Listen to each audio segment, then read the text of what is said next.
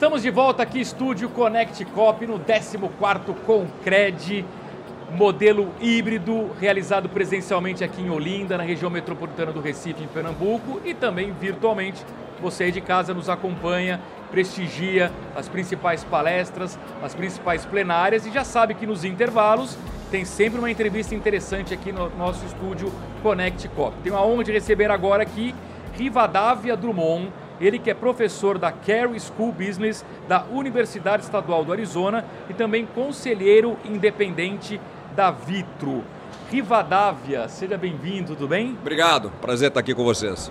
Você veio para fazer uma palestra sobre inovação e governança corporativa. É isso. Se ele pudesse reduzir, resumir, perdão, em, em poucas palavras, em poucos minutos, qual é a sua mensagem central para o público do Concred? É entender que inovação não é fazer iPad ou fazer Tesla, mas entender que 80% dos investimentos de inovação de qualquer organização são para melhoria contínua inovação incremental, ou seja, é fazer melhor aquilo que você já faz, né? E no campo da governança, entender dois aspectos principais da governança. É importante separar a propriedade e gestão. Esse, esse é um ponto é, que eu gosto de enfatizar bastante.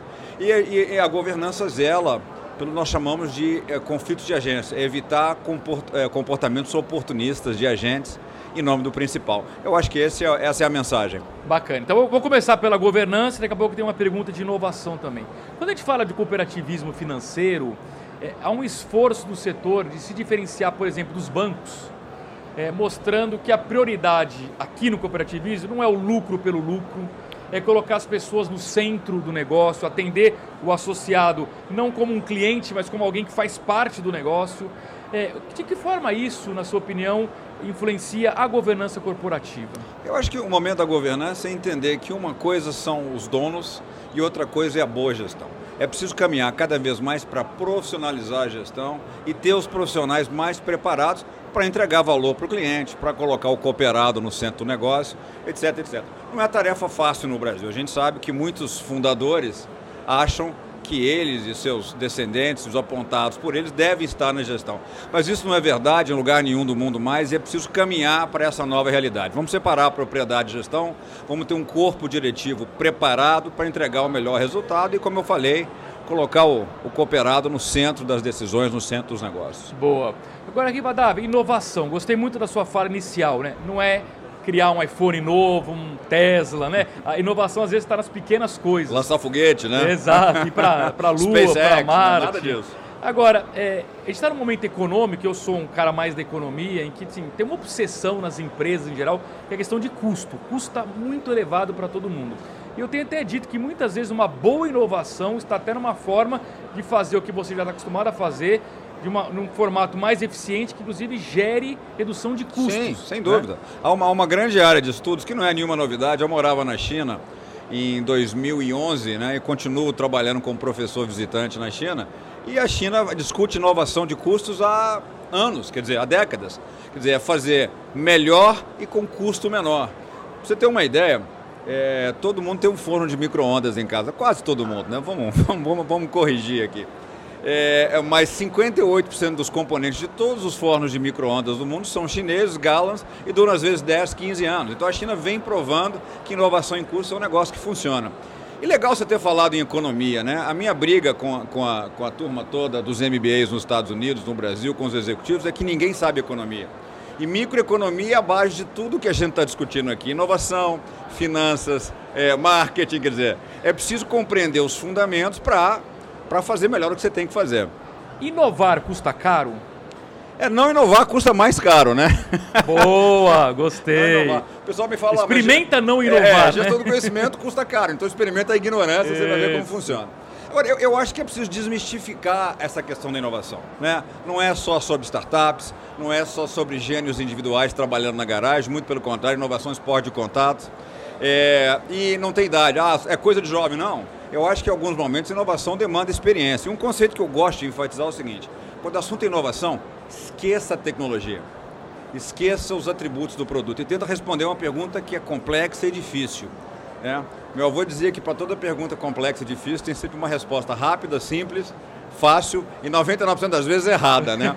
A pergunta é a seguinte: qual é o problema que o seu cliente ou prospect está tentando resolver?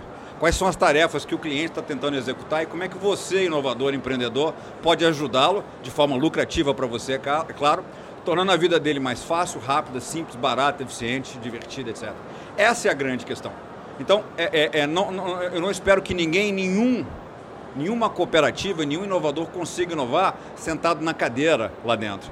É preciso sair, é preciso gerar insights sobre problemas que valham a pena ser resolvidos, porque a gente sabe que nem todo problema vale a, ser, vale a pena ser resolvido, e testar as possibilidades. É, é, eu gosto de trazer a discussão de metodologias ágeis para o processo, que é o quê? Que é poder racionalizar os recursos da companhia. Inovar não é quebrar a companhia usando todos os recursos, mas de forma inteligente, fazendo pequenos testes ao longo da caminhada. Ibadávia, tem uma questão que eu já ouvi opiniões bem divergentes e eu quero saber a sua. Quando a gente fala de inovação dentro do setor privado, por exemplo. Tem gente que defende o seguinte: ah, a melhor chance de uma empresa conseguir inovar é criar um departamento específico, junto um grupo de mentes brilhantes lá, e de lá certamente vai sair uma grande ideia. E daí a gente fala o seguinte: não, você tem que, na verdade, disseminar a cultura de inovação na empresa inteira, que às vezes a melhor ideia vai estar na portaria, vai estar na cozinha. Qual a sua opinião? Olha, eu acho que é o seguinte, é, é, é, o meu medo ao se criar um departamento de inovação, de inovação, a gente estuda muito essa questão de estratégia e estrutura. Todo mundo gosta de falar de estratégia, mas ninguém discute estrutura.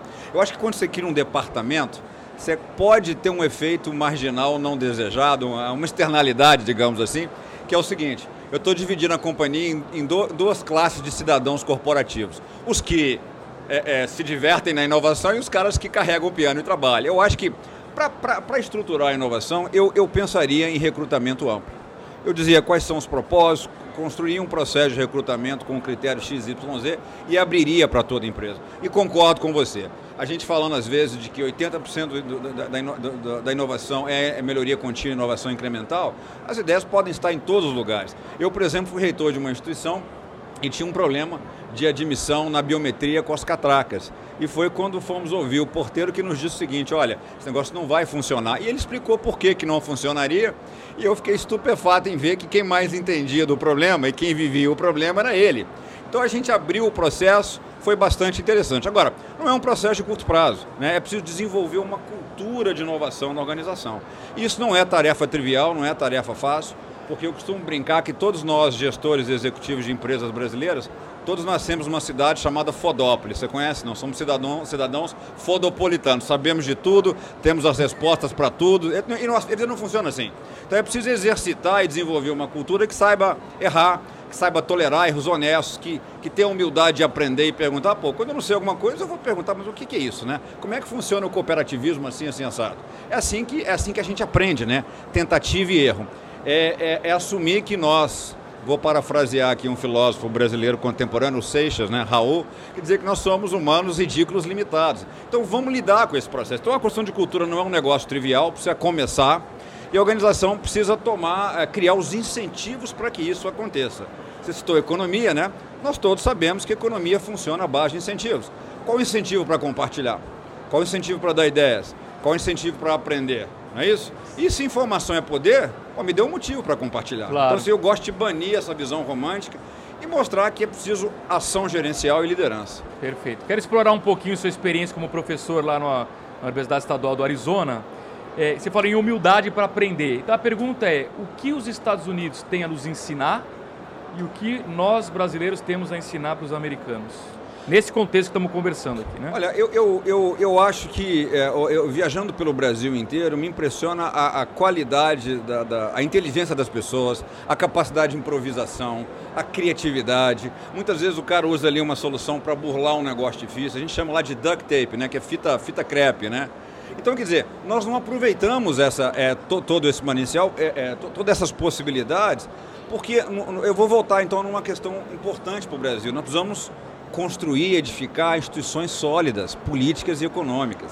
Se nós não formos pensar, aí cê, cê, voltando também para a economia, me, me, me, permita aqui claro. citar o, o Dário Acemoglu em, em, Acemoglu em Por que as Nações Fracassam, eu acho que a diferença está na qualidade das instituições. Então é inadmissível né, que a gente pense que um aluno brasileiro pobre eh, ou de classe média baixa, que ele chegue à universidade com 12 péssimos anos de educação pública.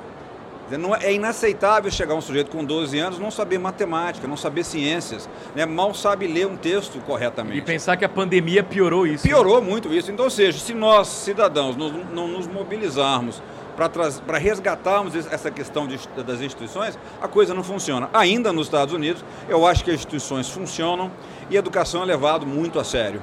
Né? É, agora, é, é, eu acho que, que não adianta a gente também querer copiar um modelo de alguém. Nós vamos criar um modelo de inovação que pertence a gente, à nossa cultura, à nossa forma de fazer as coisas. Por exemplo, a nossa cultura é mais coletivista, né? Para a gente a opinião do grupo importa. Isso pode ser bem aproveitado ou mal aproveitado. No Brasil a distância de poder é muito grande, né? Eu costumo dizer que poucas pessoas discutem comigo numa sala de aula. Agora, isso é comum nos Estados Unidos, o aluno te desafiar. Então, assim, nós temos que entender as questões, os elementos culturais da cultura brasileira para criarmos um modelo de inovação e de crescimento para o país que funcione. Eu acho que a minha frustração é termos um país que é a sétima, oitava maior economia do mundo e que tinha que ser uma das maiores potências do mundo. E a questão é, por que, que nós não fizemos isso ainda? Porque a gente tem tudo para fazer.